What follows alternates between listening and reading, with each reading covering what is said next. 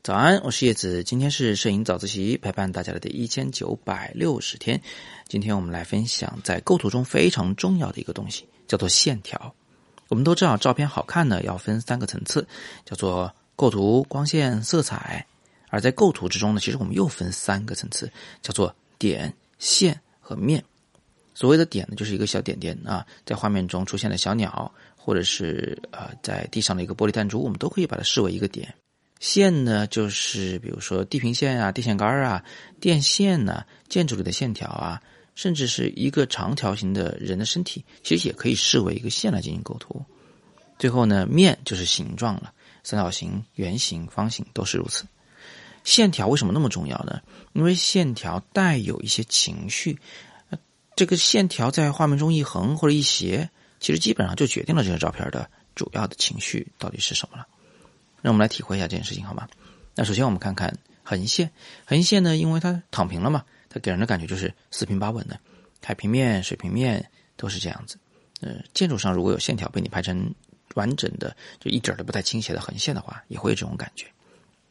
竖线条呢，竖线条主要会让人觉得它很挺拔向上啊，向上下方向在延展。比如说建筑的尖顶啊啊，它就基本上可以视为一个竖线条。当然，很直很直的松树也可以。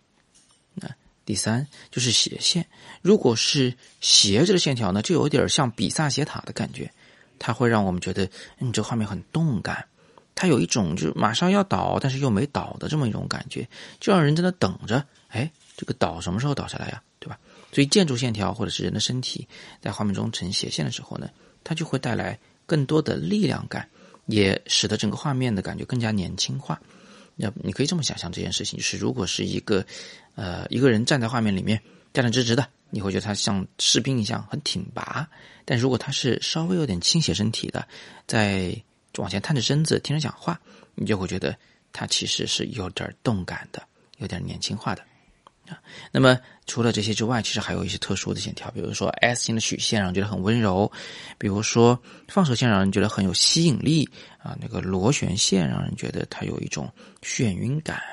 折线就是闪电那样的线条啊，会让人觉得这个冲突比较大啊，等等等等吧。所以，总之线条这个东西在。构图中非常非常重要。下次我们在拍照的时候呢，一定要惦记着去看一看你拍的这个事物上有没有线条，是什么样的线条。然后呢，我们用它表达的那种情绪，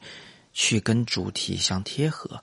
啊，对主题有帮助的留下来，对主题没帮助的拿出去。